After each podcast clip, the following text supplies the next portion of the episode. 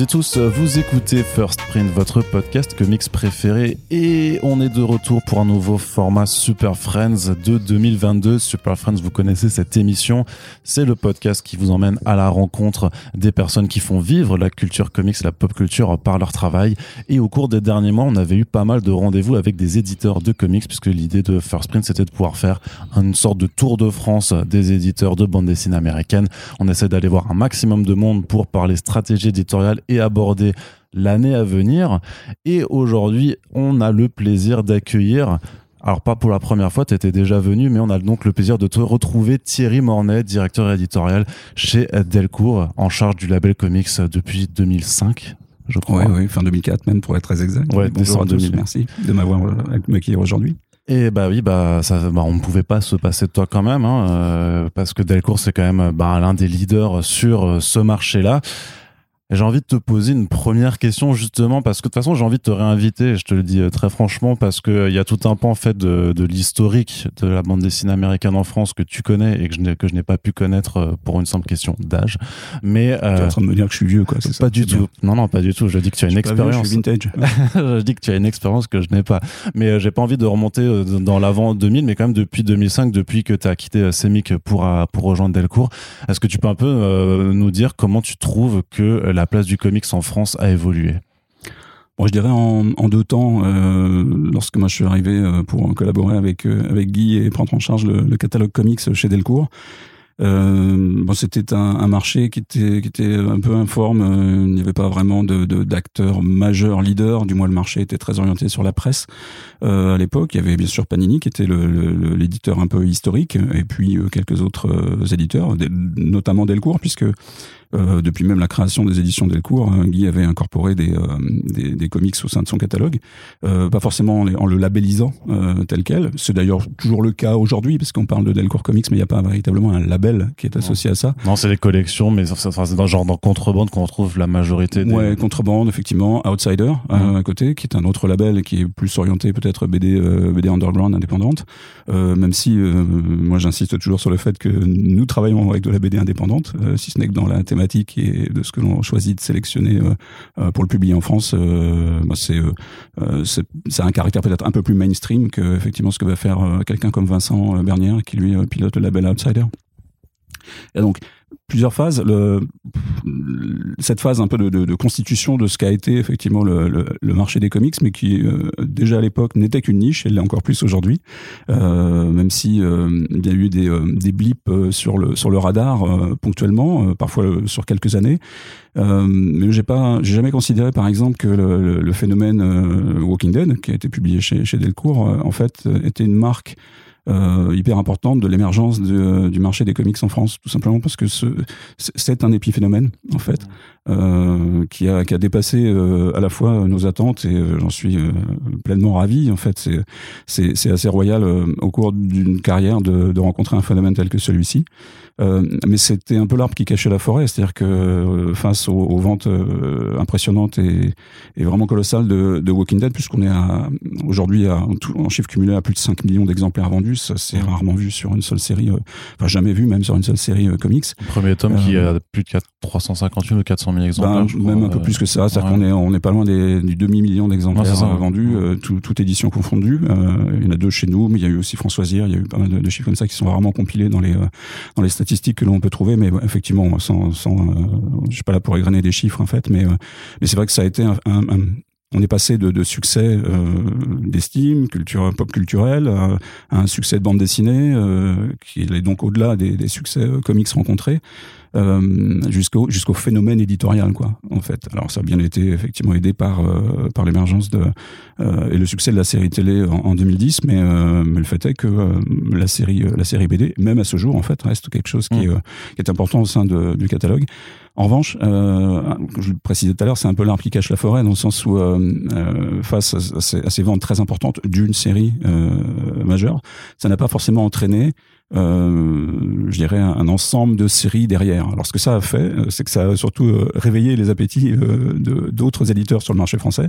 Euh, c'est en cela que Glénat a relancé un, un, label comics, c'est en cela que Dargo s'est intéressé, enfin Média Participation s'est intéressé aux comics et a créé le label Urban pour ça. Qui sont arrivés à un bon moment, en fait, à un moment un peu charnière avec le, le, bah, Juste après, ouais, 2012, comme ça. Bah, c'était le reboot de l'univers d'ici super-héros avec les New 52. donc c'était un chouette moment, en fait, pour, pour j'irais prendre le train en marche. Panini ben, reste aujourd'hui leader et d'assez loin, en fait, parce qu'ils ont la licence Marvel et on sait ce que, en 10 ans, cette licence Marvel est devenue en termes de, de, de produits multimédia, hein, que ce soit la télévision, sur les plateformes SVOD ou, ou au cinéma ou en vidéo. Et euh, bien sûr, ça, ça dope euh, d'une manière ou d'une autre la, visibilité des, euh, des, des, personnages, bon, qui sont, qui sont aujourd'hui avant tout des, des, des, vrais produits marketing. Faut, faut pas se, se, se leurrer. Enfin, je, je dis pas ça du tout par euh, par volonté de, de, de, dénigrer en fait ce qui est, parce qu'au sein de ces produits-là, on trouve parfois des, des runs avec certains auteurs qui sont qui sont vraiment intéressants, euh, mais ils sont assez rares. Euh, mon, Surtout aujourd'hui, à, à, mon humble avis, et, et, ça renforce, je dirais, moi, le, le choix éditorial que j'ai pu faire, c'est toutes ces années en fait, à définir ce catalogue et à l'animer au sein des éditions Delcourt, de me concentrer en l'occurrence quasi exclusivement sur du creator owned, c'est-à-dire sur des, des, des séries euh, euh, qui euh, bah, dont les droits en fait restent acquis à leurs créateurs quoi en fait. Alors ça m'amène à travailler avec de manière qui est probablement un peu plus difficile parce qu'il faut imposer des choses qui sont pas forcément connues auprès de du lectorat. euh, mais ça m'amène à travailler euh, en contact direct avec des, des, auteurs, que ce soit Mike Mignola, Eric Powell, euh, Terry Moore, etc., etc., et qui constituent aujourd'hui vraiment l'essence même du catalogue que j'ai le plaisir d'animer depuis un peu plus de 15 ans. Oui. C'est comme ça que tu définirais le, le socle, c'est avec ces grands auteurs, c'est avec le Hellball de Mike Mignola, c'est avec justement bah, toute l'œuvre, toute la bibliographie de, de Terry Moore, c'est comme ça que tu définis le, le socle un peu de, de Delcourt Comics alors? Oui, à, la fois avec euh, des genres abordés. Euh, on a une multiplicité de genres présents au catalogue qui est euh, à peu près unique sur le marché français aujourd'hui. C'est-à-dire qu'on n'a pas, on n'est pas cannibalisé par la présence des super-héros ou des univers partagés de super-héros au sein du catalogue. À chaque fois que on, présente et on introduit, on présente, on propose une, nouvelle série. Euh, c'est euh, c'est presque reprendre à zéro le, travail pour euh, pour parler aux, aux, lecteurs de, qui sont ces créateurs, qui mettent un peu leur trip sur la table pour pour présenter leurs œuvres. Euh, euh, c'est des genres euh, extrêmement variés qui vont de l'horreur au fantastique en passant par la science-fiction, le polar bien entendu, qui est un point, important de ce que l'on publie aujourd'hui. et puis un petit peu de super-héros aussi quand même parce qu'on va pas se, couper de, ce genre dans la mesure où il est capable, et je le précise, ça n'engage que moi, mais à proposer ce qu'il y a de meilleur lorsque c'est dans le cadre de séries indépendantes. Donc on pense à Invincible, on pense à Spawn. On pense, à, Invincible, ouais. Encore que Spawn, je ne définis pas, je définirais pas vraiment comme un titre de super-héros. C'est ce que j'appelle moi un, un, un super anti-héros. Euh, mais c'est euh, c'est de la dark fantasy aussi avant tout, au même titre que peut l'être Hellboy. Euh, on n'est pas réellement dans les dans le principe du, euh, du, du super-héros euh, au sens habituel du terme. Euh, c'est très discutable, hein, bien sûr, mais, euh, mais c'est vrai qu'on a, on a un mélange des genres en fait qui n'est pas celui qu'on trouve généralement euh, dans, le catalogue des, des grosses licences chez Warner ou Disney. Et justement, tu un peu, tu dis, tu parlais d'un premier temps important qui était donc ben, entre 2010 et 2012 avec l'explosion Walking Dead et l'apparition de, de tous les tous les éditeurs de comics. Aujourd'hui, il y en a certains qui ont disparu déjà.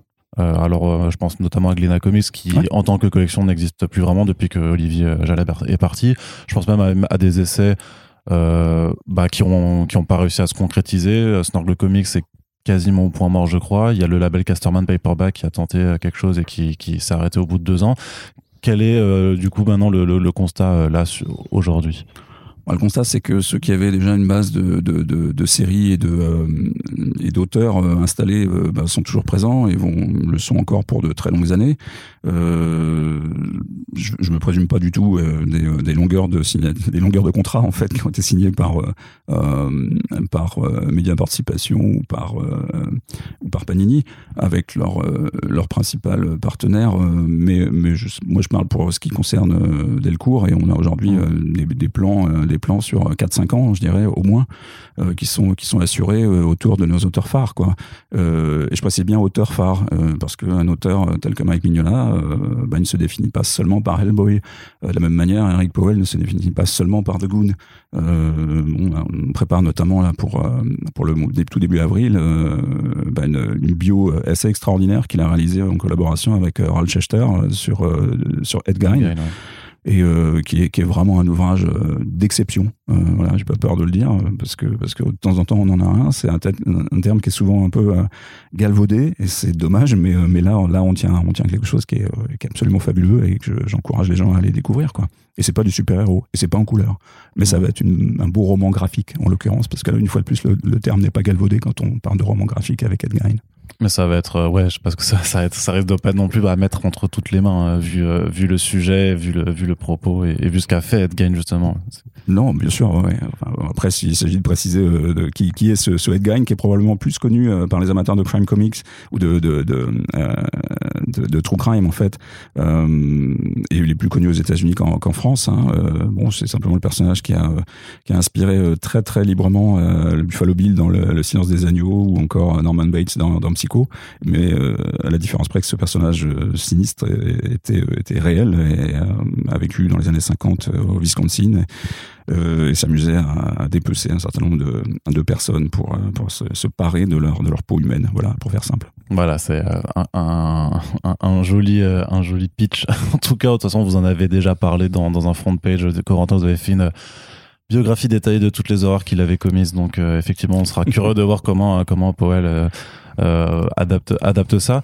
Euh, mais justement, tu as ces auteurs un peu, un peu phares que tu publies depuis, depuis longtemps, avec qui j'imagine tu es en contact aussi régulier avec eux directement ou avec leurs agents, mais il faut aussi défricher, en fait, et trouver les nouveaux les nouvelles perles de, des comics indés, ce qui, ce qui te pense, comment tu fonctionnes ça par rapport à, par rapport à ça? Mm, Alors, j'ai une espèce de formule que. que, Quelle est la recette? ah bah, si, si je connaissais la recette et si quelqu'un la connaissait, euh, ça, serait, ça serait magique et on serait capable de la reproduire. Donc, il n'y a jamais de recette, en fait. Euh, c'est ce qu'il faut retenir. Et puis, euh, plus, plus on avance, peut-être.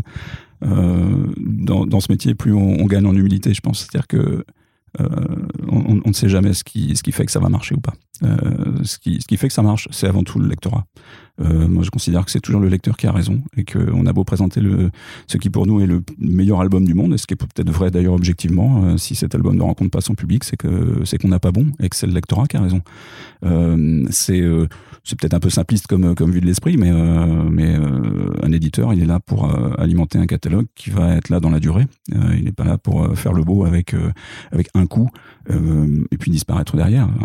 c'est pas comme ça que ça marche. Mais tu évoquais tout à l'heure ces labels qui qui, sont arrivés euh, peut-être un peu sur le tard parce que parce que bon euh, le marché euh, de la bande dessinée bon, les éditeurs aux États-Unis ont beau proposer pas mal de d'ouvrages enfin c'est plusieurs centaines par par mois qui sont qui sont proposés qui qui, qui sont publiés. euh, ben, ce qui ce qui fonctionne, je le mets entre guillemets, ce qui marche commercialement ou en termes critiques, euh, ben, finalement c'est quelque chose d'assez limité. Euh, je vais revenir à ta question ensuite. Comment, quelle est la recette? Comment, la recette, c'est beaucoup de travail de fond. Euh, moi, il y a des auteurs aujourd'hui avec qui je travaille, euh, que je connais depuis maintenant une vingtaine d'années. Euh, ça, ça permet de travailler dans la confiance, parce que ben euh, j'ai la chance que Todd McFarlane ou Mike euh, Mignola ou Eric savent exactement qui je suis. Euh, on se parle très régulièrement. Il y a une confiance qui est établie sur la durée et ça veut dire que ça permet de bénéficier aussi d'informations en amont avant même que leurs éditeurs respectifs ou leur maison d'édition sortent, sortent les informations. Et ça, ben ça, ça, a une valeur inestimable, en fait, puisque c'est, c'est au contact des, créateurs, finalement, que, que l'on peut arriver à modeler euh, et animer un catalogue euh, qui se veut éclectique et de qualité. Et, puis voilà, il faut arriver à trier le bon grain de livret. Et puis avoir l'important c'est d'avoir raison dans, dans 51% des cas, c'est-à-dire euh, bah, on peut on peut se planter en édition euh, sur sur 49% de nos choix, mais euh, l'important c'est de toujours vivant avec 51% quoi. Pourquoi ça enfin pourquoi il faut un peu plus que la moitié? Un peu plus un peu plus que la moitié, voilà, il faut toujours avoir quelque chose qui permet qui permet que le que le catalogue soit soit soit commercialement viable parce que ce qui fonctionne commercialement permet aussi d'investir sur des choses qui sont moins évidentes commercialement euh, mais auquel on croit parce qu'on a des auteurs émergents, parce que euh, parce qu'on surveille tout le temps un petit peu ce qui se fait, euh, quelles sont les tendances, quels sont les, les, styles graphiques qui vont qui vont accrocher, quels sont les, les scénaristes qui sont qui sont émergents et qui ont vraiment quelque chose à dire. je sais pas, la première fois que j'ai, je prends un exemple, hein, je me souviens de la, première rencontre avec Ken Brubaker. on était assis sur les marches de, San Diego il y a, il y a une quinzaine d'années. il s'apprêtait à lancer Criminal au sein du, du label Icon chez Marvel à l'époque, mmh. mais il, il, conservait les droits de cette série. Et puis voilà, on a, on a discuté le coup. Et puis je lui ai proposé un deal qui, qui l'a rassuré, qui lui permettait de euh, de, de, se lancer en fait. Euh, et, et, très concrètement, il, euh, il cherchait suffisamment d'argent pour pouvoir rémunérer Sean Phillips sur le premier album de Criminal. Donc, bah, je lui ai proposé tout simplement à l'époque de d'acheter les droits pour les versions françaises en aveugle, ce que j'ai horreur de faire. Généralement, je. T'avais pas encore lu? J'avais lu ce que Edward Baker faisait. Je connaissais le travail de Sean Phillips parce que parce que je connais aussi Charlie Adler depuis depuis suffisamment longtemps et Sean et, Charlie sont, sont suffisamment potes euh, pour que j'ai j'ai bien vu ce que ce que faisait Sean auparavant. Euh, donc que bah, c'était un peu le, saut de la foi quoi. Fallait, ça, je veux dire que Criminal par contre il y avait pas encore de non non il y avait il y avait un pitch peut-être que, ah Ed a su bien me, me vendre à, l'époque. Euh, voilà il s'apprêtait à sortir le, tout premier numéro de de Criminal.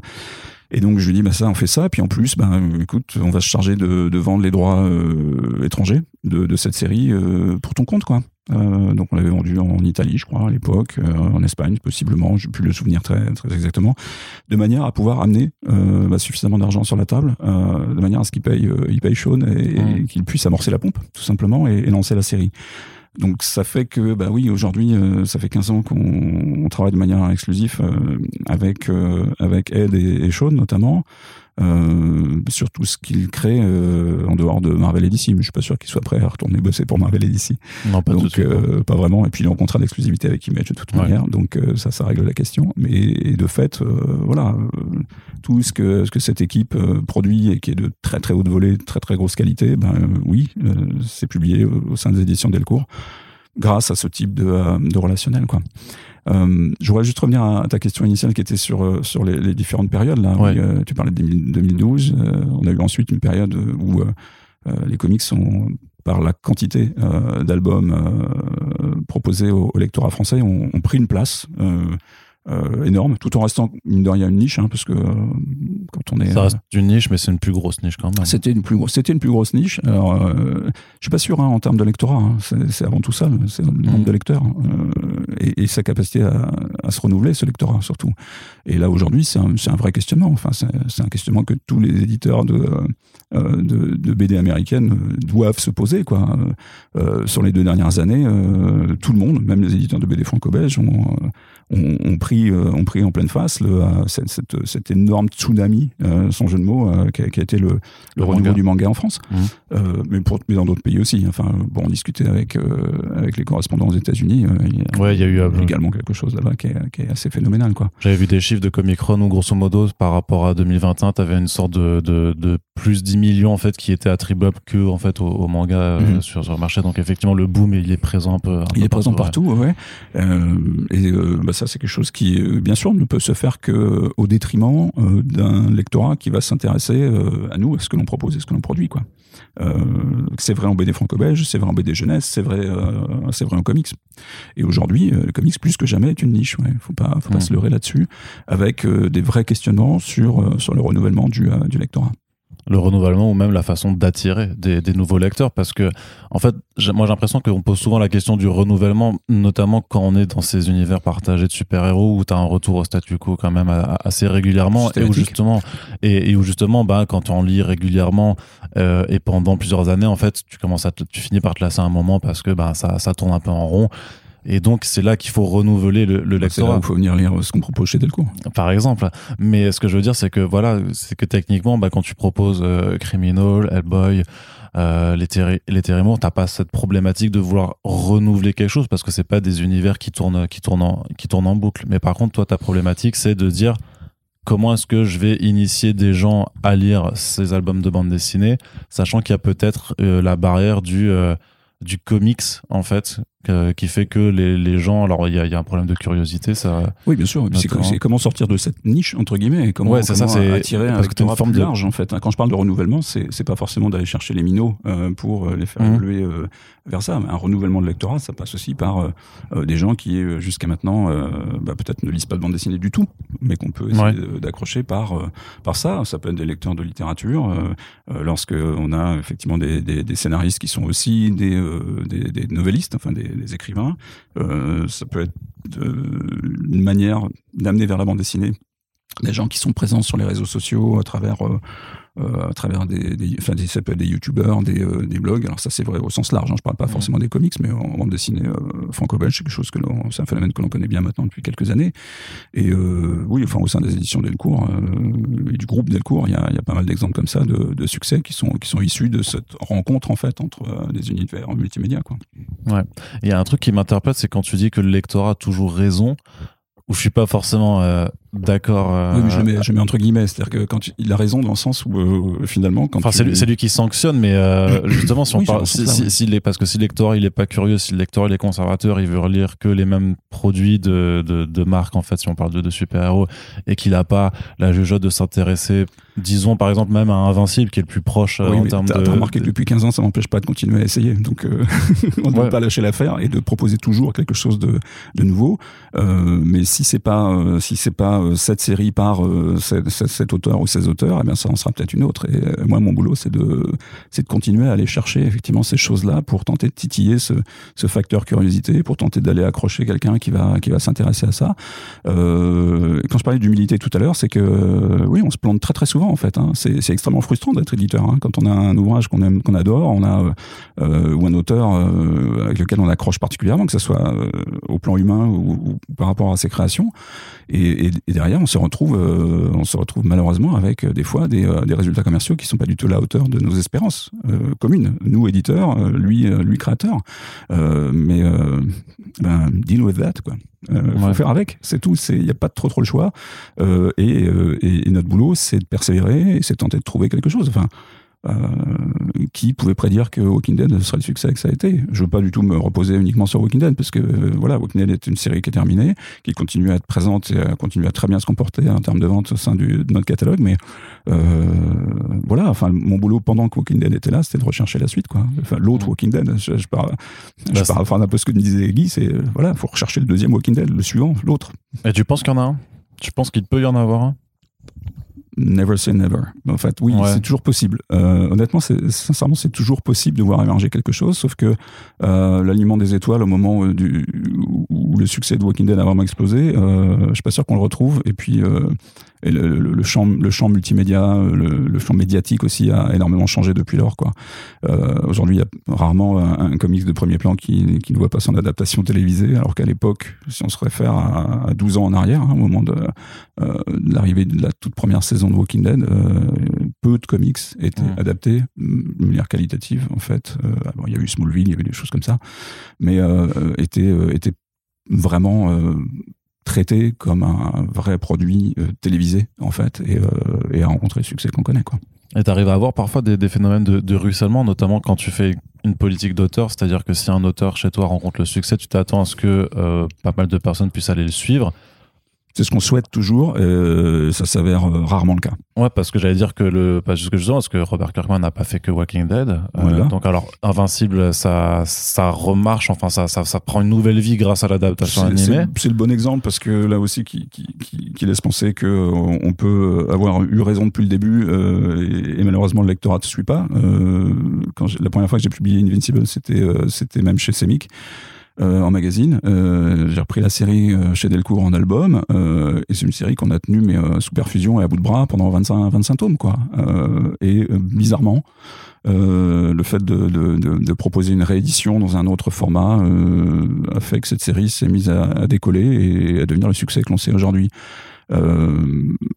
Pas seulement grâce à la, à la série télé sur la série animée sur sur Amazon parce qu'elle est finalement arrivée après le lancement après, de cette nouvelle série.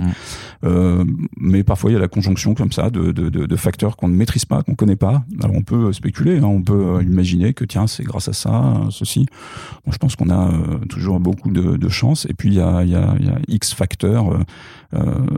Moi une recette, je compare ça à une, une, ancienne table de son, tu sais, dans les dans les studios où tu avais plein de, de, potards en fait que tu et, tu, tu actives euh, actives les, les potards en disant tiens c'est un petit peu de ça un petit peu de ça un petit peu de ça Ouais. et ça c'est tous les facteurs qui font qu'à un moment donné ça peut marcher et même si tu actives les bons potards bah, des fois ça marche pas Voilà. Ouais, parce qu'à l'inverse, par exemple, euh, Outcast, euh, Oblivion Song ou même Firepower n'a pas rencontré le même succès que les Outcast si, titres euh, au, précédemment. au démarrage ouais Oblivion Song aussi au démarrage mais derrière il n'y a Ouais. pas eu euh, forcément quelque chose qui suit maintenant c'est des séries relativement courtes Mm. Outcast est bouclé en, en 8 tomes Oblivion Song le sera en c'est- 6 C'est long, 8 tomes quand même. Pas pas pas aujourd'hui pas quand on Ah pas quand on parle de, de comics en général quoi non ça reste euh, pour Ah. moi ce que j'appellerais une maxi série quoi mais, euh, mais c'est pas Ah ouais, parce que moi, bah, justement, enfin, parce que enfin, j'imagine bien que tu sais quand même ce qui se passe en V aussi, c'est que dans, dans le Creator Owned, notamment chez Image Comics, qui avait plein de séries qui dépassaient les, les 30-40 numéros, on n'en retrouve quasiment plus. En fait, elles sont, elles sont toutes en train de se conclure. Alors, t'as quelques rares exceptions. Mais justement, enfin, euh, 8 tomes, c'est exceptionnellement long, en fait, euh, pour, pour du comics indé. ben c'est bien ce qu'on remarque puisque euh, en plus enfin peut-être euh, en plus du, euh, du, du défaut de, de curiosité euh, qu'on peut regretter, hein, euh, mais qui est, qui est, qui est factuel, euh, peut-être d'une part du lectorat, ou peut-être que nous on ne fait pas suffisamment bien notre travail pour aller activer ce, ce, ce facteur curiosité. Hein, je me remets vraiment en cause là-dessus. Euh, c'est quelque chose que l'on remarque puisque effectivement les ventes ont tendance à, à s'effriter en fait. Hein. On est on est quand même sur un on vit dans une société en fait où euh, euh, new is beautiful quoi. Donc euh, tout, tout ce qui est nouveau euh, va, va faire le buzz, euh, tout le monde va être super excité et puis et puis se lasser extrêmement vite de tout. C'est vrai en, en série télé, c'est vrai sur sur une saga au cinéma en plusieurs tomes, c'est vrai sur sur une série de romans un peu trop longue, c'est vrai sur une série de bandes dessinées franco-belges et ça l'est effectivement encore plus sur la partie comics parce que il y a un flux continu de nouveautés, euh, de d'effets d'annonce, d'accord. Euh, alors là, les effets d'annonce, il y en a mais tous les jours. Souviens-toi, il y a 4-5 ans, euh, lorsque lorsqu'une série faisait l'objet d'une option pour la télévision, blim, c'était c'était l'annonce du l'annonce du mois, quoi. Aujourd'hui, on ne les annonce même plus. Pourquoi? Parce que euh, finalement toutes les séries sont sont sont optionnées quasiment, d'accord, d'une manière ou d'une autre. Euh, et, et, puis tout le monde s'en fiche, quoi. Je veux dire, voilà, tant que c'est pas, euh, je sais pas, tant qu'il n'y a pas un élément sensationnel ou euh, qui, qui, hors du commun, on a du mal à voir émerger effectivement sur la durée un phénomène, un phénomène vraiment durable. Ouais, c'est vrai, c'est c'est comme ça. Bah, écoute, on est obligé de faire avec. Hein. Je, comment comment réactiver quelque chose? Alors, il y a une, parfois des contre-exemples. En ce moment, effectivement, je sens qu'il y a un frémissement on va dire ça comme ça, sur, sur Spawn et sur l'univers de Spawn, par exemple. Euh, Todd a fait un, énorme travail de refonte de son univers, de son personnage principal, euh, de relance de, numéros. Donc ça, ça crée bien sûr du buzz et un succès commercial euh, assez incroyable, même s'il faut l'analyser et le décortiquer, mais euh, et que ça, que ça, ça arrive à travers euh, les réseaux sociaux sur euh, sur le marché français et on en bénéficie d'une certaine manière, quoi. Euh, et tant mieux, parce que moi c'est une série à laquelle je continue à croire, euh, à laquelle je suis attaché viscéralement depuis depuis une vingtaine d'années quoi mmh. euh, et, et, puis surtout je, j'admire beaucoup le, la pugnacité de ce, ce, ce, type de ce créateur dans tous les domaines euh, et qui en plus l'homme est très très éloigné de, de, de l'image publique qu'il peut avoir donc euh, voilà quand on a la chance de pouvoir euh, de pouvoir avoir eu, eu des échanges autres, c'est euh, c'est d'autant plus euh, satisfaisant de voir euh, de voir le succès qu'il continue à rencontrer avec plus de 300 près de bientôt 330 numéros au compteur de sa série principale quoi. C'est c'est remarquable. Bah, c'est la plus longue en Creator Own qui existe maintenant, en fait, mmh. tout, tout, tout, simplement. Tout mais c'est vrai qu'il y a eu ces effets qu'on a pu voir en VO avec les, les records de, de commandes qui, qui, sont passés. Après, toi-même, tu sais que c'est des commandes qui sont euh, aussi gonflées artificiellement parce qu'il y a plein de variantes euh, qui, qui arrivent et que c'est pas parce que c'est beaucoup commandé par euh, les, les shops que ça va forcément euh, que chaque exemplaire va, va être vendu. Donc faut, ça bah, fait partie de ces effets d'annonce que tu dénonçais juste avant. Oui, on en a parlé ensemble euh, mm. par, par euh, échange de, de, messages, mais interposés. Mais c'est c'est quand même des exemplaires. Alors on peut on peut y regoter pendant des, des heures et des heures. là pas pour minimiser forcément. Mais, mais... non, parce que de toute façon, c'est des exemplaires qui sont vendus. Mm. ils sont vendus au libraire, effectivement. le libraire, lui, il croit suffisamment pour les commander et, et tenter de les écouler. Euh, on peut, peut jamais forcer en fait un, lecteur à, acheter un ouvrage et à le lire et à revenir. Jamais. C'est lui en cela qu'il a raison. C'est pour ça que je reviens à ce que tu. T'es jamais allé chez les gens par effraction pour leur donner des comics comme ça, leur en disant tiens, va, va les lire. Non, je leur dis d'aller le voler, ouais. ça, c'est pas sympa pour nos potes libraires, c'est pas vrai, je déconne. Non. Euh, comment, comment tu. Euh, il y a un autre truc qui m'avait interpellé chez Delcourt, notamment ben, au niveau de l'année dernière, c'est qu'on avait vu ben, beaucoup d'intégrales en fait. T'avais pas forcément énormément de nouveautés, il y en avait, mais surtout, tu avais quand même euh, bah, une exploitation du fond. Euh, c'est ouais, parce que je considère que c'est réellement le, travail d'un éditeur aussi. Quand je parlais d'animer un catalogue, ça passe exactement par ça aussi, euh, de pouvoir proposer aujourd'hui j'ai tous les jours des messages de, de, de personnes. Euh, je vais pas rentrer dans le jeu de j'ai beaucoup de messages ou quoi, parce que parce que on sait que ce sont parfois il y a des effets de loupe en fait à travers les, euh, les forums et les, et les réseaux sociaux, mais euh, régulièrement euh, des personnes qui disent c'est pas possible, je, je cherche à compléter telle ou telle collection, euh, tel numéro est épuisé euh, chez vous et je ne peux le trouver qu'à euh, un prix exorbitant sur sur des en vente par correspondance ou autre sur des plateformes de vente. Notre boulot, c'est de, de maintenir aussi, et c'est un respect qu'on doit au, à la fois au lectorat en France, mais aux créateurs aussi en amont, de, maintenir une série dans son intégralité en, en, en présence, en vente, en disponibilité. Euh, parfois, euh, c'est extrêmement compliqué euh, en termes d'exploitation euh, financière pure de réimprimer un, un tome d'une série au milieu d'une série. Alors on le fait parfois sur des séries comme Walking Dead parce qu'on sait qu'il y a un flux continu, on le fait sur Invincible très régulièrement. Euh, les réalités aussi derrière le boulot d'éditeur, c'est de savoir que le stockage est quelque chose qui coûte extrêmement cher euh, aussi dans l'exploitation d'un ouvrage. Euh, et donc, qu'est-ce qu'on peut faire d'un fond de, de, catalogue? Et quand on dit fond de catalogue, ça ne veut pas dire rogaton. Euh, c'est simplement euh, quelle, quelle, formule on peut trouver aujourd'hui pour euh, donner l'envie euh, à, un lecteur de, de compléter une série qu'il n'a pas, ou à un nouveau lecteur de venir chercher une série qu'il n'a pas découverte au moment de sa sortie initiale? L'intégrale est une, est une solution euh, parce qu'elle nous permet de bénéficier de matériel qui est d'ores et déjà euh, traduit, lettré, euh, édité. C'est une partie du travail que tu n'as pas repayé en fait. Oui, c'est ça, ouais. Ça permet dans l'exploitation financière indéniablement de, de, bah de, de, de, rendre la chose possible, tout simplement.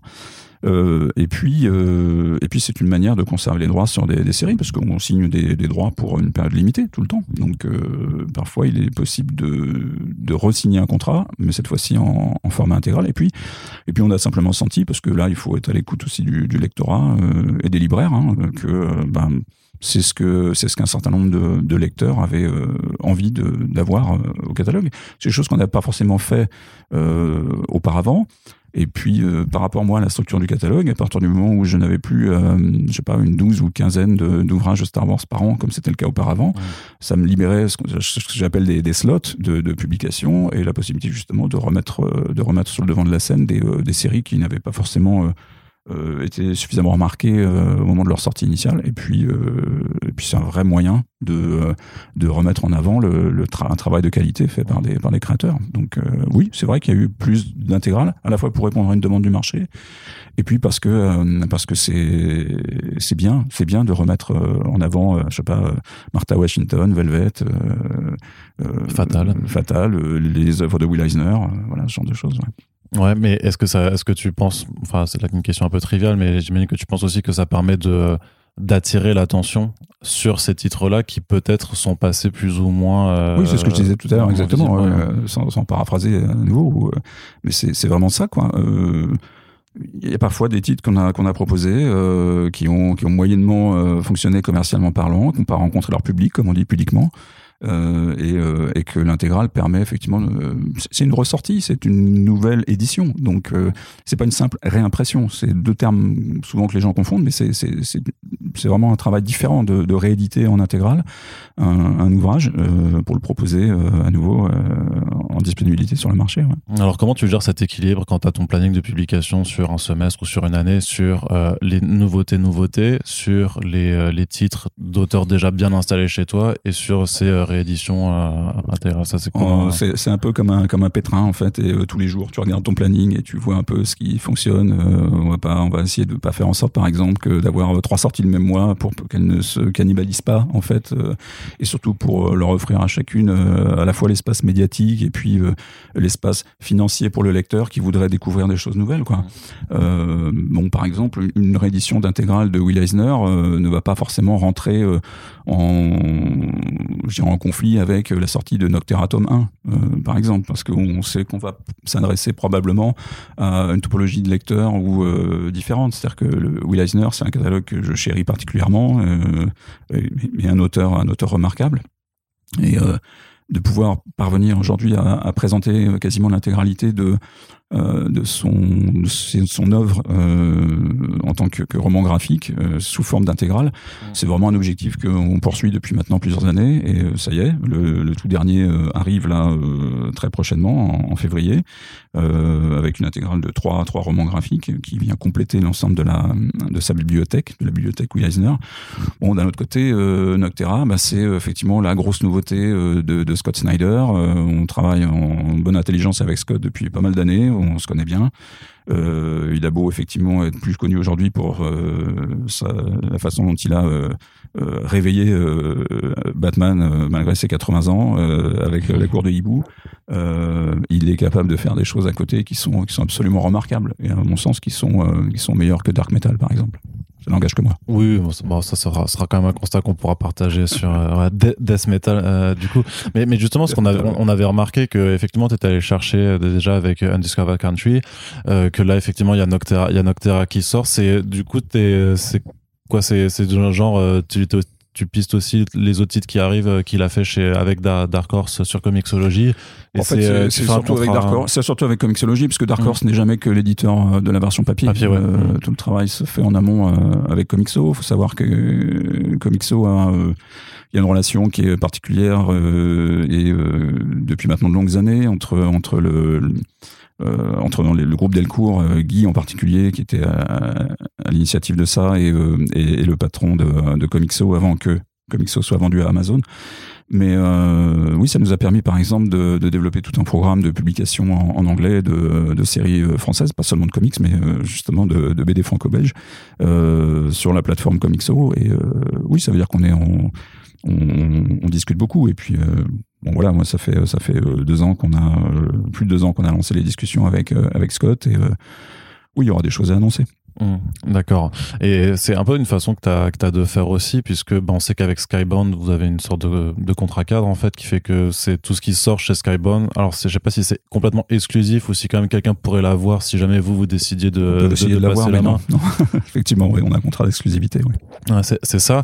Euh, tu disais que tu avais aussi des, bah, voilà, des, des contrats d'exclusivité avec euh, Brubaker. C'est comme ça, en fait, une façon de, de, de fonctionner alors pour toi, de vraiment s'assurer de... Euh, ça, ça l'est devenu euh, par la force des choses. Euh, Parce qu'on sait que sinon sur le marché, en fait, parfois, t'as un auteur qui va qui va arriver, qui va être signé chez quelqu'un, et puis qui va monter en fait, qui est tout simplement et qui après bah ça va être un peu euh, et on sait qu'il y a eu ça à un moment notamment bah, dans cette période 2012 qu'il y a eu des guerres d'enchères qui ont été faites pour avoir des titres d'auteur et que bah quelque part l'exclusivité ça te permet bah, de te préserver de, de, ce genre de. Bah, c'est une forme, c'est une manière de sécuriser des droits, oui, bien mmh. sûr. Alors là, on rentre dans le dans le la, la, cuisine un peu un peu plus commerciale de, de du rôle d'éditeur. Mais euh, effectivement, mon, mon, boulot, il commence par, de la veille technologique en fait, et qui mmh. consiste à observer ce qui est publié aux États-Unis de manière générale, de à tenter de de voir ce qui euh, ce qui peut plaire au, au, lectorat français. Et encore une fois, on, on se plante souvent, hein, d'où la frustration des fois qu'on a euh, dans, dans ce registre. Euh, trois, euh, s'assurer que la qualité de l'adaptation, une fois que les droits sont, sont signés, euh, soit, soit de qualité. Euh, quatre, accompagner commercialement en termes de presse l'ensemble de, des sorties que l'on propose. Euh, et cinq, euh, assurer la pérennité. Une fois de plus, je reviens à ce que j'évoquais au début. Euh, comment comment fait-on pour durer en fait? Il bah, faut assurer la pérennité d'un catalogue et parfois ça passe par la sécurisation de, de, droits sur plusieurs années. Ça passe par des, des contrats cadres. Oui, bien sûr. Bon là, c'est plus on rentre dans la, dans la cuisine, on va dire commerciale de gestion de droits, mais c'est ce que Panini a fait euh, depuis de très longues années sur la licence Marvel. Euh, c'est ce que euh, Media Participation a fait en, signant DC Comics il y, a, maintenant quelques années, presque une dizaine d'années pas pas il y a rien d'étonnant à ça quoi. Et, ah non non c'est pour mais pour voir en, en, termes de stratégie ce que ça ce que ça permet de faire. Et aussi que c'est quand même plus particulier quand c'est dans le cadre de, de, de, de titres en indé de créateurs owned par rapport à effectivement quand c'est juste euh, bah, disons que j'ai probablement plus de master agreement que, que, que, mes petits copains sur le marché français parce que justement c'est lié à la nature du catalogue. À partir du moment où je travaille avec des, des auteurs euh, tout le travail fait par tel ou tel auteur peut, peut nécessiter effectivement le, le fait de, de, de sécuriser les droits de ce qu'il a déjà fait ou de ce qu'il s'apprête à faire. Donc euh, ça s'est passé de cette manière-là euh, sur Skybound il y a de, longues années. Euh, ça, ça s'est passé avec, avec, Mike Mignola, avec Eric. Mm. Powell, et ça se passera sans doute avec d'autres sur les années à venir. Ouais. ouais D'accord, parce que c'est une stratégie qui, euh, qui pour toi porte ses fruits et qui euh, que tu plus qu'une stratégie honnêtement c'est c'est un, un, moyen quoi en fait hein. euh, c'est un moyen aujourd'hui de, de, sécuriser des droits pour ne pas rentrer dans dans cette cette guerre complètement complètement malsaine qui a été qui a été bien alimentée à une époque par par la création de ces labels qui avaient besoin de se, se, se créer une se créer une place au soleil quoi. Mais bon voilà, j'avoue que j'ai souvent regardé un petit peu les, les que s'échangeaient les, euh, les, euh, les, concurrents, euh, parce, que, parce que souvent, c'était une aberration de, de, payer aussi cher un certain nombre de droits. Mmh. D'accord. Et T'es allé vers Boom Studios aussi ces, ces, dernières années? Enfin, tu vois que Boom est en train de, de devenir. Euh, enfin, c'est, j'ai l'impression que c'est un constat qui a été partagé par beaucoup parce que, enfin, t'es pas le seul à avoir ramené de plus en plus de mm. titres, mais parce que là, il y, y, a les 7 secrets de, de, Tom Taylor notamment, qui est, qui est absolument qui, génial, ouais, qui, qui, est mortel, qui mérite vraiment plus que d'être remarqué, plus que c'est le, le, cas pour l'instant, ouais, alors qu'il vient de sortir.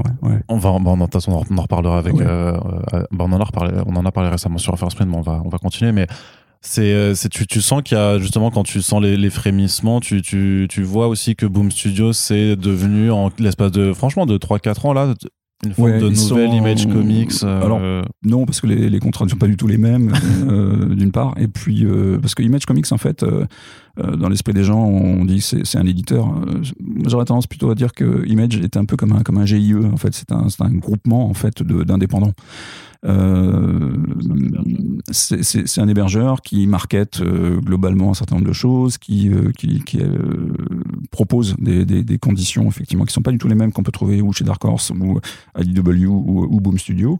Euh, en ce qui concerne notamment la gestion des droits dérivés. Euh, mais mais c'est vrai que Boom a, a haussé le, le, niveau en fait depuis, quelques années, euh, éditorialement parlant. Alors ils sont, euh, ils travaillent avec des éditeurs vraiment de, qualité, des gens qui avaient euh, roulé leur boss un peu ailleurs auparavant, euh, que ce soit justement chez Dark Horse, que ce soit chez IDW ou chez DC. Et, ces gens-là sont, ouais, ont repris le catalogue en main et sont mis à proposer des choses qui sont qui sont réellement de très bonne qualité. Donc oui, les sept secrets. Alors moi, Tom Taylor, j'ai la chance de le connaître via Colin Wilson depuis pas mal d'années, d'observer le travail qu'il a commencé à faire d'abord sur de la licence, soit Star Wars, puisque j'avais publié pas mal de, de, de ces Star Wars euh, déjà à l'époque.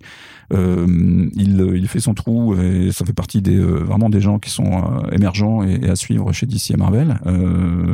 et ben oui, à partir du moment où il y a eu un, titre en, creator owned, ce qui m'intéresse moi d'autant plus, beaucoup plus même que ce qu'il peut faire ailleurs, même si ça bénéficie pas forcément de la même médiatisation que ce soit aux États-Unis ou en France. et ça a été le, les sept secrets. Et ouais, je me suis jeté dessus parce que c'est parce que parce qu'on se connaît bien, parce que parce que là aussi la confiance est établie et que et qu'il est de son côté ravi que ce soit chez Delcourt quoi. Mais euh, justement, alors ça, le fait, le fait de devoir faire cette veille t'impose quand même, même si t'aimes pas ça, de devoir lire aussi des comics de super-héros pour euh, pister les auteurs qui arrivent à se débrouiller et, euh, et peuvent ensuite émerger. Ou alors c'est juste quand ils arrivent en créateur, tu dis ah mais d'accord, je vais je vais, je vais aller pister bah, ce a fait. Oui, enfin je j'en lis quelques-uns, mais c'est vrai que c'est pas du tout mon genre de prédilection, ça, ça l'est mm. plus. Enfin, bah, ça t'a ça t'a il y a un moment ça t'a lassé quoi. Ah, mais il y a très, très Et il y a longtemps. très longtemps, voilà. Il y a Parce que très longtemps, dans des interviews de, il y a quelques années, tu le Ah, disais. Donc, euh, Ouais, ouais, absolument. Enfin, je, je change pas de, je change pas d'avis là-dessus. Euh, je pense, je pense que le- les super-héros répondent avant tout à un fantasme adolescent et que, qu'à un moment donné, ben, tu, tu passes au-delà et que tu as, besoin de lire autre chose. Euh, c'est vrai que ça, moi, ça, ça, ça, me- ça, me regarde moi. Après, euh, tout le monde est absolument libre de, de, de lire, de lire du, du, du Batman, du Spider-Man, du X-Men, du Avengers, whatever. Mais, euh, mais euh, c'est vrai que c'est pas forcément euh, ce qui va m'attirer. Alors, euh, en fait, ce qui se passe, c'est que souvent, je remarque plus un, un auteur euh, qui va peut-être commencer en, en creator own, faire un saut chez les, chez les Big Two et, et avoir des runs. Et là, je vais essayer de regarder, de voir ce qu'il fait avec un personnage déjà établi euh, et avec les contraintes éditoriales qui sont, qui sont les siennes. Euh, je sais pas, ça a été le cas de Bendis, quoi, euh, il y a maintenant très longtemps. Euh, moi, je lisais ce que faisait Bendis chez Caliber, euh, puis euh, ensuite chez Image, et puis, euh, puis il est arrivé chez McFarlane, et puis ensuite il est passé chez Marvel.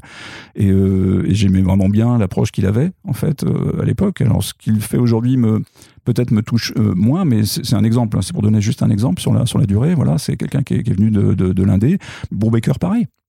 Euh, Brubaker, pareil. Et en fait, ce qu'il a fait, euh, ce qu'il a fait chez les, euh, chez les Big Two, euh, je retiens avant tout euh, ce qu'il a fait de plus Brubakerien. Euh, en l'occurrence, c'est- c'est Gotham Central, quoi, qui pour moi est, est une espèce de canevas de brouillon de ce qu'il euh, ce qu'il continue à faire aujourd'hui sans, sans Super Sleep, avec Criminal et tous ces univers de polar.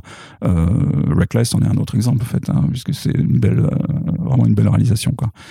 Euh, voilà, c'est l'exemple type de, de, personnes où je vais quand même m'intéresser à ce qu'ils font euh, quand ils vont voir ailleurs. Mais c'est vrai que c'est bon. euh, tu vois l'exemple de Tom. Tom, je lisais, j'ai lu deux trois trucs qu'il a fait avec Colin Wilson même avant chez les micros éditeurs. et oui, tu sentais qu'il y avait vraiment, il y en avait sous le capot quoi. Et donc après, bah, tu t'amuses à le suivre. Et quand il revient effectivement sur du creator own, bah pourquoi? Parce que sa notoriété acquise en travaillant sur sur Star Wars, sur euh, là récemment Superman, euh, bah oui, ok, Mm. ça lui permet de lancer euh, ses propres séries. Et, et quand tu discutes vraiment avec eux, bon, au-delà de quelques récits qu'ils ont envie de, de se faire sur euh, les personnages préétablis, ce qu'il est fait, tout ce qu'il fait, c'est de faire du creator own. Et tant mieux. C'est là, c'est là où je, je guette. c'est ça. Toujours chez Boom aussi, on sait que c'est vous qui allez publier le Berserker de, Ouais. de Keanu Reeves. C'est un... Et Matt. Et Matt et Ron Garnier. c'est quand même un gros, gros truc, quand même, cette, cette histoire. euh. Ouais, c'est un gros truc. C'est c'est un projet sur lequel euh, Guy et Delcourt lui-même s'est énormément investi et continue à s'investir. Et euh, ouais, c'est c'est le type de de- de- d'ouvrage un peu exceptionnel euh, par son son amplitude médiatique déjà, bien sûr, euh, et par le, le succès dont il est auréolé au cours de, de sa campagne de lancement aux États-Unis. Et oui, on a envie d'y aller. Ouais. Et c'est du creator own pur. Voilà. Donc c'est quoi C'est quand t'as en entendu parler, quand tu l'as vu, tu t'es dit, euh, ça, il faut, il faut qu'on soit dessus, il y a, il y a quelque chose à faire. Il faut, euh, être honnête, euh, moi je passe aussi, euh, à titre personnel, beaucoup de temps et pas mal d'argent sur mes deniers propres à participer à des campagnes de financement participatif aux États-Unis Ouais. sur différents projets. Je, vais parler de Exordusk, de, de Ostrander et d'Ursema par exemple, euh, parce que j'adore ces auteurs-là. Euh, je, suis John depuis euh, super longtemps, euh, même à l'époque de, de Suicide Squad. Yann Dursema a fait un travail sur l'univers Star Wars à l'époque où elle bossait dessus chez Dark Horse qui est extraordinaire. Et lorsqu'ils, c- ces, deux, ces deux créateurs se mettent ensemble pour faire Exordusk, bah oui, je, je finance, je participe et donc je regarde. Et, et bien sûr, ils savent aussi que ça m'intéresse en termes de droit. chez, c'est un exemple, hein, simplement. Il y en a pas mal euh, comme ça de, de projets auxquels euh, moi je, je m'intéresse à titre personnel et, euh, et qui ont des grandes chances de finir dans l'escarcelle Delcourt un jour. Oui. C'est comme ça, par exemple, que t'es tombé sur, euh, sur le Scary, Scary de, de Max Smith, alors ou? Oui. C'était, euh, t'avais financé la campagne de, de la version physique et euh, Bah, fait, euh, euh, j'avais celle- celle-ci, non, j'ai pas participé euh, à la version physique, mais j'ai suivi de très près le, le- le projet parce que je trouvais que c'était euh, assez intéressant de voir un, un animateur euh, passer, euh, passer à, à la bande dessinée Mm. euh, sur ce coup-là, et, et la qualité, elle, elle est indéniable, quoi. Et Scurry, c'est euh, c'est une perle, voilà. Ouais. Très, très, très bien. Euh, J'avais une autre question à te poser sur, euh, parce qu'on parle de, de format un petit peu, et on a quand même vu pas mal aussi d'éditeurs euh, s'essayer à d'autres formats de publication, c'est-à-dire présenter les bouquins autrement. Alors parfois pour des pour repasser en soupe pour pouvoir faire des, des, petits des, prix plus doux ou parfois même faire des, grands formats pour essayer d'insérer les, les bouquins dans un rayon autre que le rayon comics puisque bah, le rayon comics c'est une niche. Comment est-ce qu'on peut faire découvrir ces, ces bandes dessinées à d'autres lecteurs? Parfois c'est en le transposant en, autre chose parce que justement, bah, si le lecteur est pas curieux euh, pour aller dans ce rayon-là, ben toi tu vas amener tes bouquins dans, un autre rayon pour euh, pour les lui amener. Oui, c'est pas c'est pas c'est pas nouveau. Hein. Je veux dire, il y a, y a, plus de 20 ans, euh, Soleil, avant même qu'il fasse partie de que cette société d'édition fasse partie du groupe Delcourt, l'avait fait sur Authority, sur André Boulette, qui s'appelait à bout portant à l'époque, euh, ah. sur euh, euh, également sur Planetary, je crois. Ils avaient fait des sorties d'albums grand format, quoi. Mm. Il y a la série limitée X-Men White Cats, elle était sortie en grand format aussi. Enfin, le Révélation de, Ramos et Jenkins était sorti en grand format aussi. Enfin bref, on a fait le Fléau il y a maintenant plus d'une dizaine d'années dans une première édition qui, était, qui était, à ce format-là, quoi. Mais en ce moment, sur, sur, genre, genre, sur ton catalogue contrebande, on voit pas trop. En fait, tu, tu restes quand même dans un format assez standardisé maintenant. Il y a pas. Alors je sais que par exemple pour Berserker, il y a une, une, une édition collector où euh, voilà qui, oui, qui, qui oui, est prévue. Bien sûr, oui. Bon, je sais pas, c'est pas là-dessus que tu, tu qu'on compte parce que c'est des des produits, je dirais euh, collector qui viennent s'adosser euh, à l'édition principale. Ouais. Ce que je veux dire, c'est que ouais, y a, on a on t'a pas vu forcément faire de d'éditions spéciales ou particulières pour pour l'un ou l'autre titre. non, la raison la raison, elle tient elle tient aux spécificités de de la narration comics, c'est-à-dire qu'aujourd'hui vouloir faire passer certains comics dont la narration est vraiment très marquée comics avec avec des rythmes de, narration bien particuliers à la, bande dessinée américaine pour de, l'album franco-belge euh, bah ça marche pas forcément quoi. Il euh, y, a peu d'exemples. Moi il y a maintenant ouais, près d'une vingtaine d'années j'avais dû faire un premier spawn aussi au format album euh, avec Alexis Briclot euh, comme quand on, était peut-être précurseur dans le, fait de faire travailler des, auteurs français sur des sur des personnages euh, américains. Euh, on, a refait, on a refait un, autre, euh, autre album avec lui, justement, euh, et Todd, chez Delcourt, il y a plus d'une dizaine d'années maintenant, toujours sur Spawn.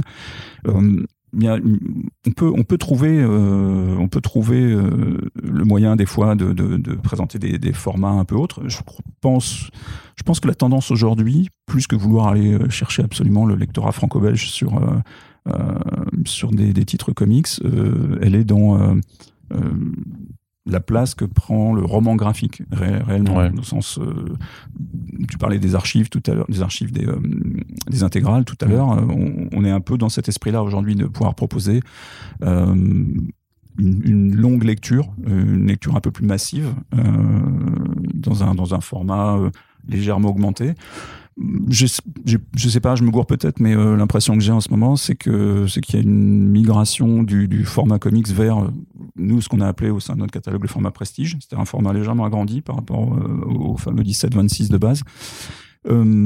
Qui convient peut-être très bien pour euh, pour euh, quelques séries de super-héros, mais euh, aujourd'hui on a, je sais pas, quand on regarde la narration développée par Ed Baker ou graphiquement par Sean Phillips, ben oui, ça peut supporter d'être un petit peu agrandi, mais ça ne marcherait pas si on l'agrandissait ouais. au format album franco-belge.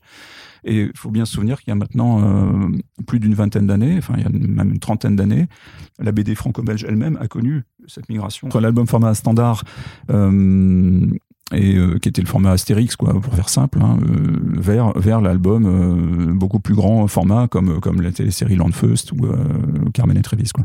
Après je pensais même bah, parfois à des formats agrandis pour pouvoir aussi juste profiter notamment bah, des, euh, des planches de certains artistes qu'à titre particulier j'estimais énormément, mais qui ont quand même une, une, une patte comme Daniel Warren Johnson, notamment quand tu as fait bah, Extremity ou Murder Falcon. Ouais.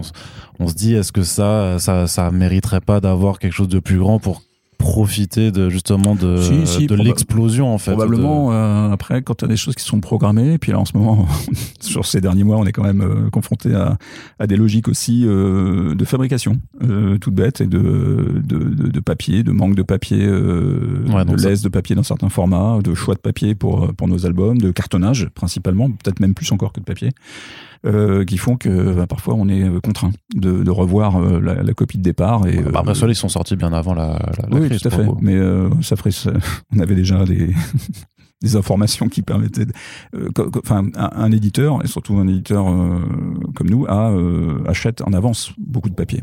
D'accord? On décide pas de commander du papier pour faire tel ou tel album qui va être imprimé à 4000 exemplaires, quoi. Donc, bah, on se doit aussi de taper dans les stocks de papier qui sont disponibles auprès de, des différents imprimeurs avec lesquels on, travaille. oui, effectivement. Après, est-ce que, est-ce que Falcon ou où Extremity aurait, aurait bénéficié d'une plus grande exposition d'un plus grand succès commercial avec un succès légèrement, avec un format légèrement agrandi. Je sais pas, question ouverte. Tu, tu peux pas, tu peux pas trancher, mais c'est, euh, mais, mais pareil, c'est quelque chose que tu peux, euh, dans ce cas, expérimenter pour, euh, pour d'autres titres. Et là, c'est. oui, mais on fera ultra méga comme ça. Voilà, c'est ça. C'est, bah, voilà, c'était justement, c'est, c'est, ma demande. C'est, mais enfin, tu fais, tu fais la blague ou c'est, Non, non, c'est pas une blague, c'est vrai, parce, que, parce que, mais là aussi parce que, parce que la narration de euh, James Harren le, le, le, justifie, quoi, en fait. Et puis il y a, y a, un travail sur certaines planches qui, euh, ouais, qui, qui, peuvent largement supporter effectivement un, un format agrandi. Ouais. Ok, bon, ça c'est cool. C'est juste que je voulais entendre. C'est bon, on peut finir le podcast.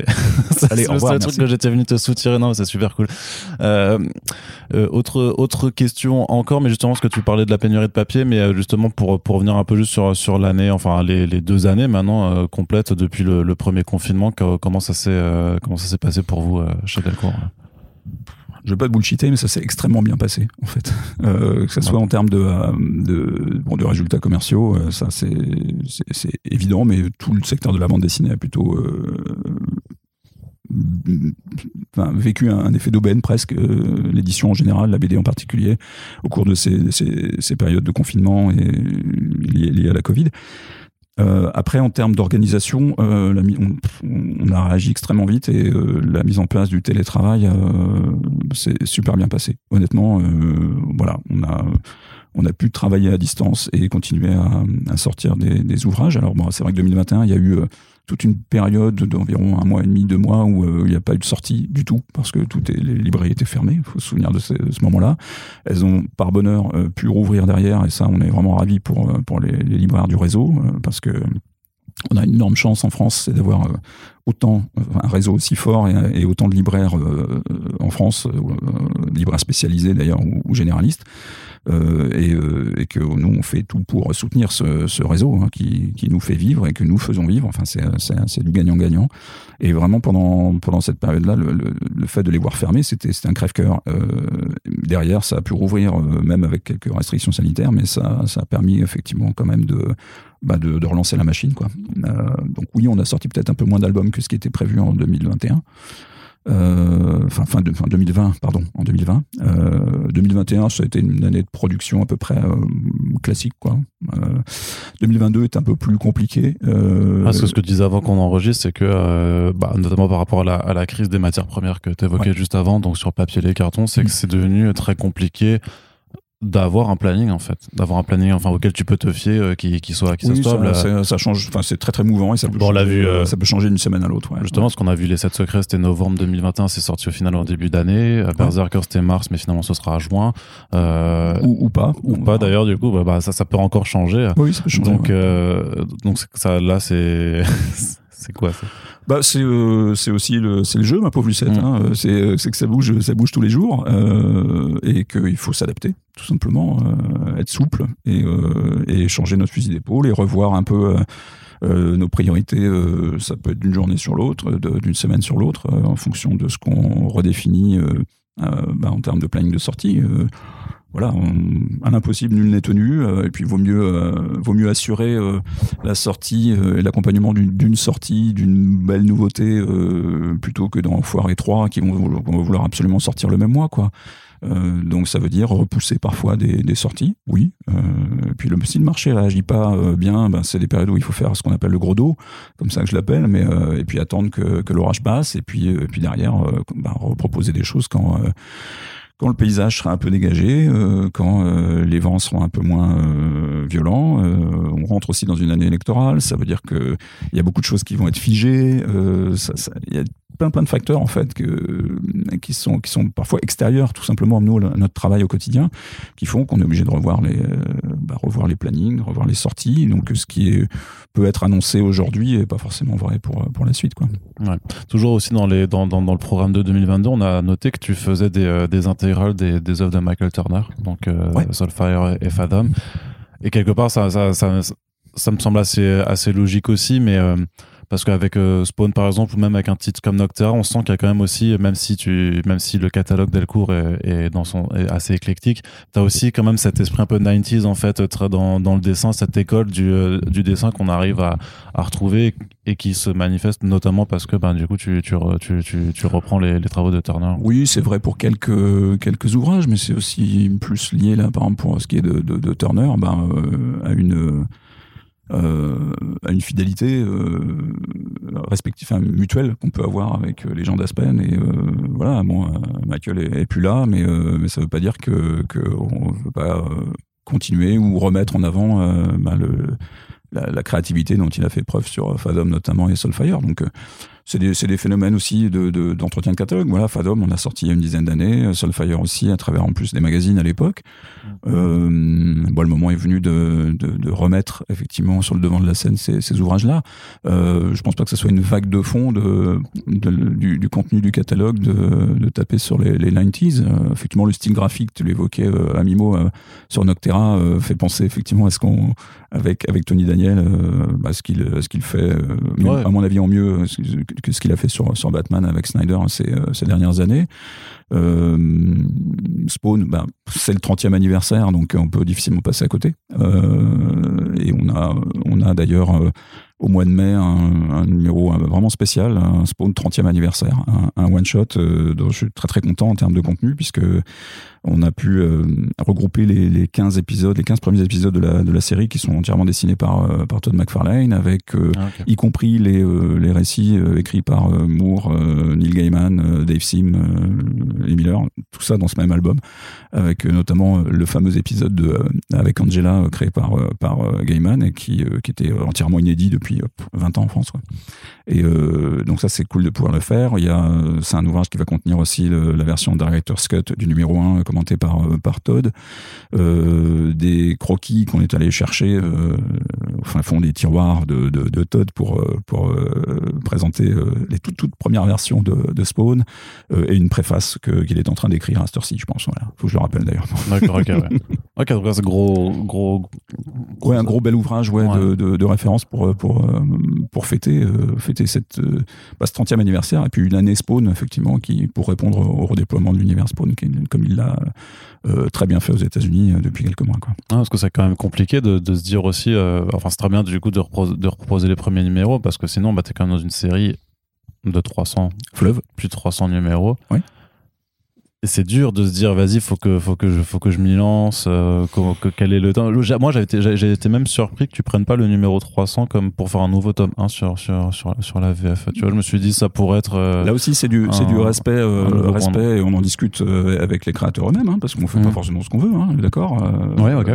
bah, tu sais pas t'achètes les droits tu fais ce que tu veux non? Non Okay. Aujourd'hui, chez euh, non, bah, si, si c'était le cas, ça serait vraiment manquer énormément de respect pour les, les créateurs avec lesquels on, on, travaille et qui nous font confiance et à qui on, font confi on fait confiance, quoi. Non, non, on n'est pas, excuse-moi, mais on n'est pas chez Marvel et DC où, euh, où on tribute les, les séries euh, tous les ans ou tous, non, les, tous les, 18 mois, quoi. Euh, Todd l'a jamais fait. Euh, nous, on l'avait fait euh, déjà deux fois sur la série principale, d'accord, euh, avec son accord, à des moments qui, étaient, qui nous semblaient être narrativement des moments charnières. Euh, je, on va pas on va pas s'amuser à non non on n'est pas on n'est pas chez bah après c'est pas pour c'est pas pour euh, pour ne pas respecter le créateur ou, ou, ou t'amuser à, à saper un travail de, de, de long terme mais mm -hmm. mais parce qu'il faut penser qu'on est dans un lectorat particulier en France de niche et tout ça et que c'est la question des points d'entrée qui reste aussi assez primordiale quand on est sur des très longues séries ouais. et sur Spawn bah il y a plusieurs points d'entrée euh, en, en, toute logique oui il y, en a, y en a effectivement euh, et, et, tu pourras en mais, créer mais, un comme ça mais derrière on crée aussi de la confusion euh, regarde les regarde les commentaires qu'il peut y avoir sur sur la manière dont dont les séries Marvel sont sont, sont gérées et c'est pas un boulot facile qu'ils ont hein, chez, chez Panini quand quand on voit les, les reboots successifs constants qui sont faits sur sur les séries, c'est euh, un casse-tête. Enfin, je leur laisse. Hein. Je n'ai pas du tout envie de jouer avec ça, moi. Mmh. Et, et, le lecteur, le lecteur se fait, se fait l'écho de ça. Enfin, ils sont parfois complètement paumés, ils savent pas. Et c'est le meilleur moyen de perdre des lecteurs, justement, plutôt que de tenter de les gagner. Donc là, d'afficher une espèce de stabilité justement sur une série.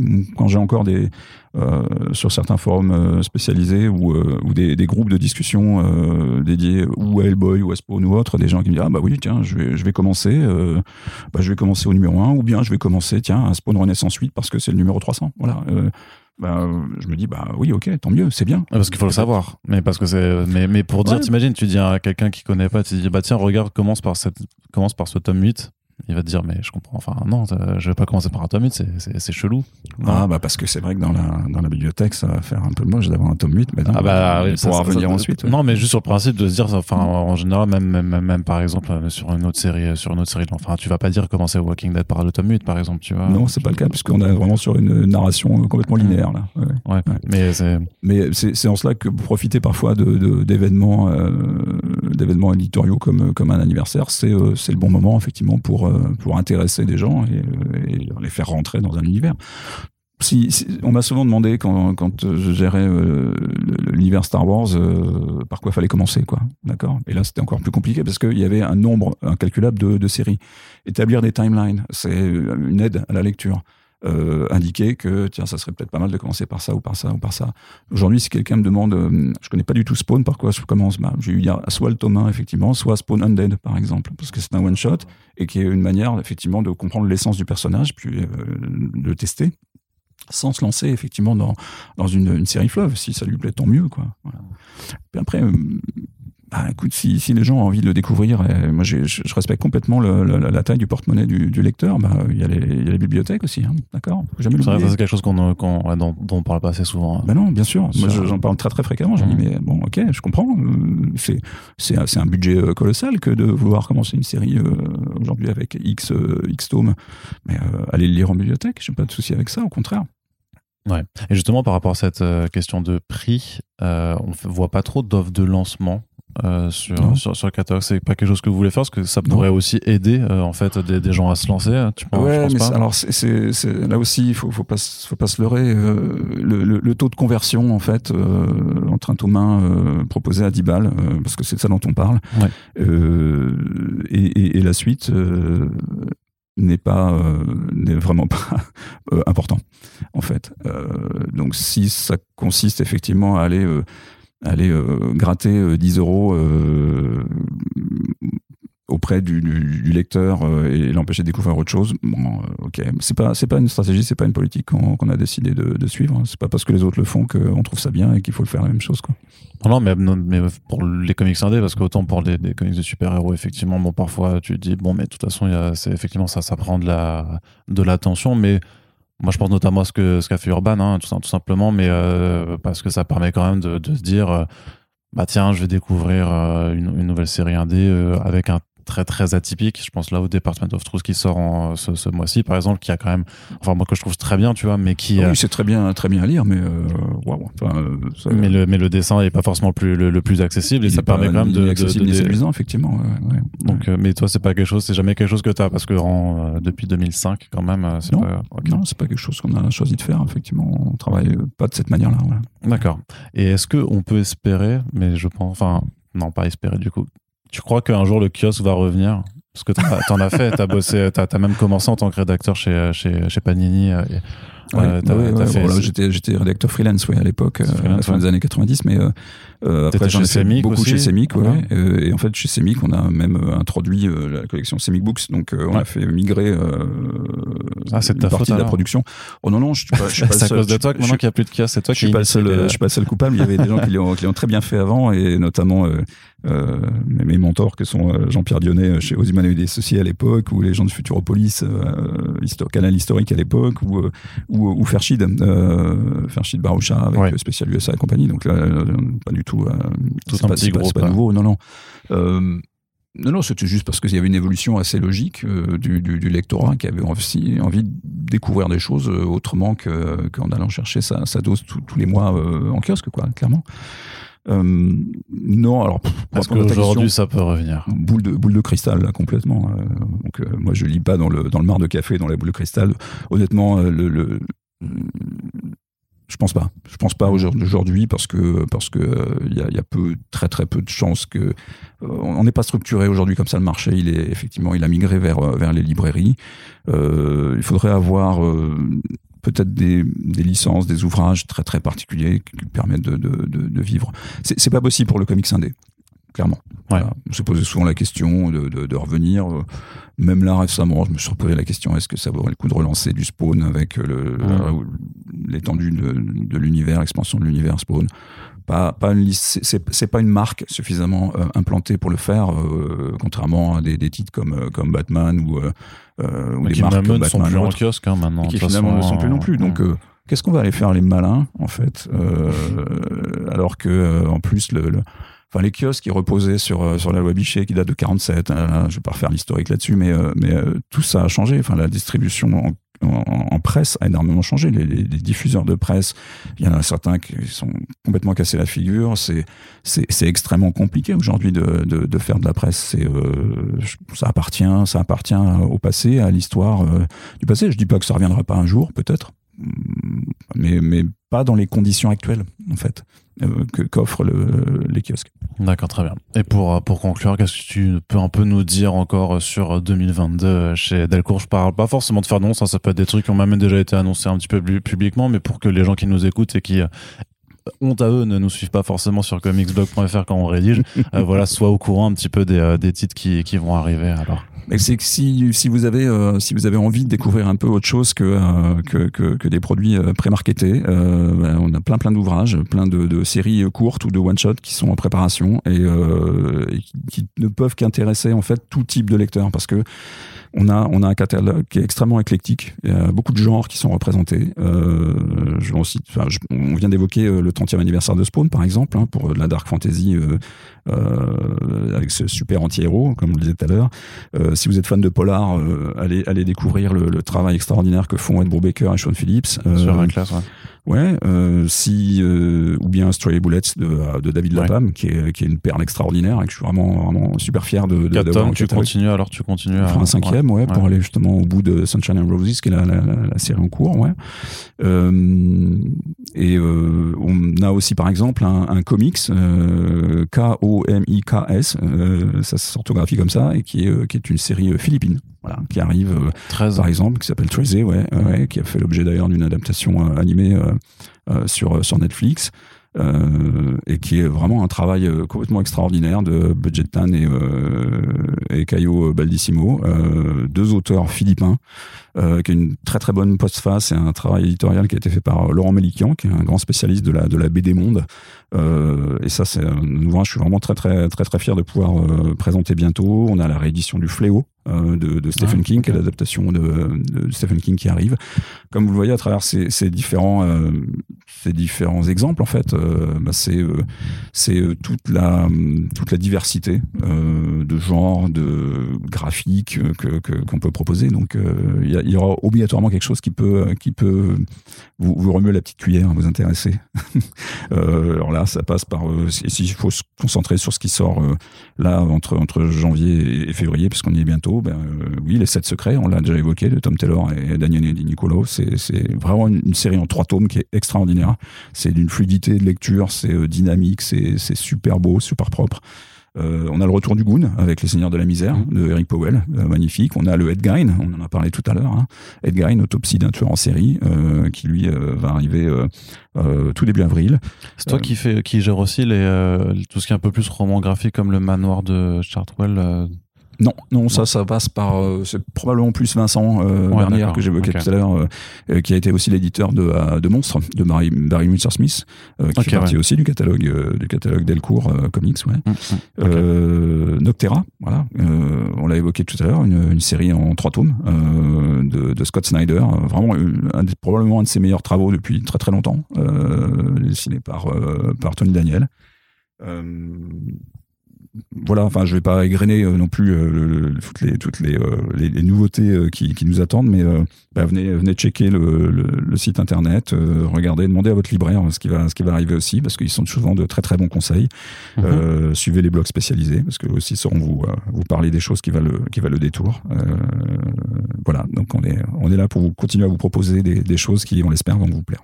Très bien. Bah écoute Thierry, je te remercie d'avoir pris le temps de venir ici et de, de parler dans notre podcast. Hein. Je le disais en introduction, c'est pas la première fois que tu es venu, mais c'est clairement pas non plus la dernière, parce qu'on a d'autres sujets que j'ai envie d'évoquer avec toi. Mais pour l'instant, voilà. Donc, euh, merci d'être venu parler euh, stratégie édito et euh, aborder un petit peu l'année 2022 chez vous à Delcourt. Merci à toi, merci à vous, aux éditeurs. On espère que ces émissions vous plaisent. Les Super Friends, on vous rappelle, c'est un de nos formats euh, favoris et qui est aussi euh, rare que précieux. Donc, euh, on vous invite à partager ces podcasts plus que de raison sur les réseaux sociaux. Vous pouvez également réagir à l'émission dans les commentaires du site et sur nos réseaux. Et puis on vous rappelle que on a une page Tipeee qui permet de soutenir le podcast H24 si vous le souhaitez qu'il se pérennise. Sur ce, merci de nous avoir écoutés et à très bientôt pour la suite des émissions. Salut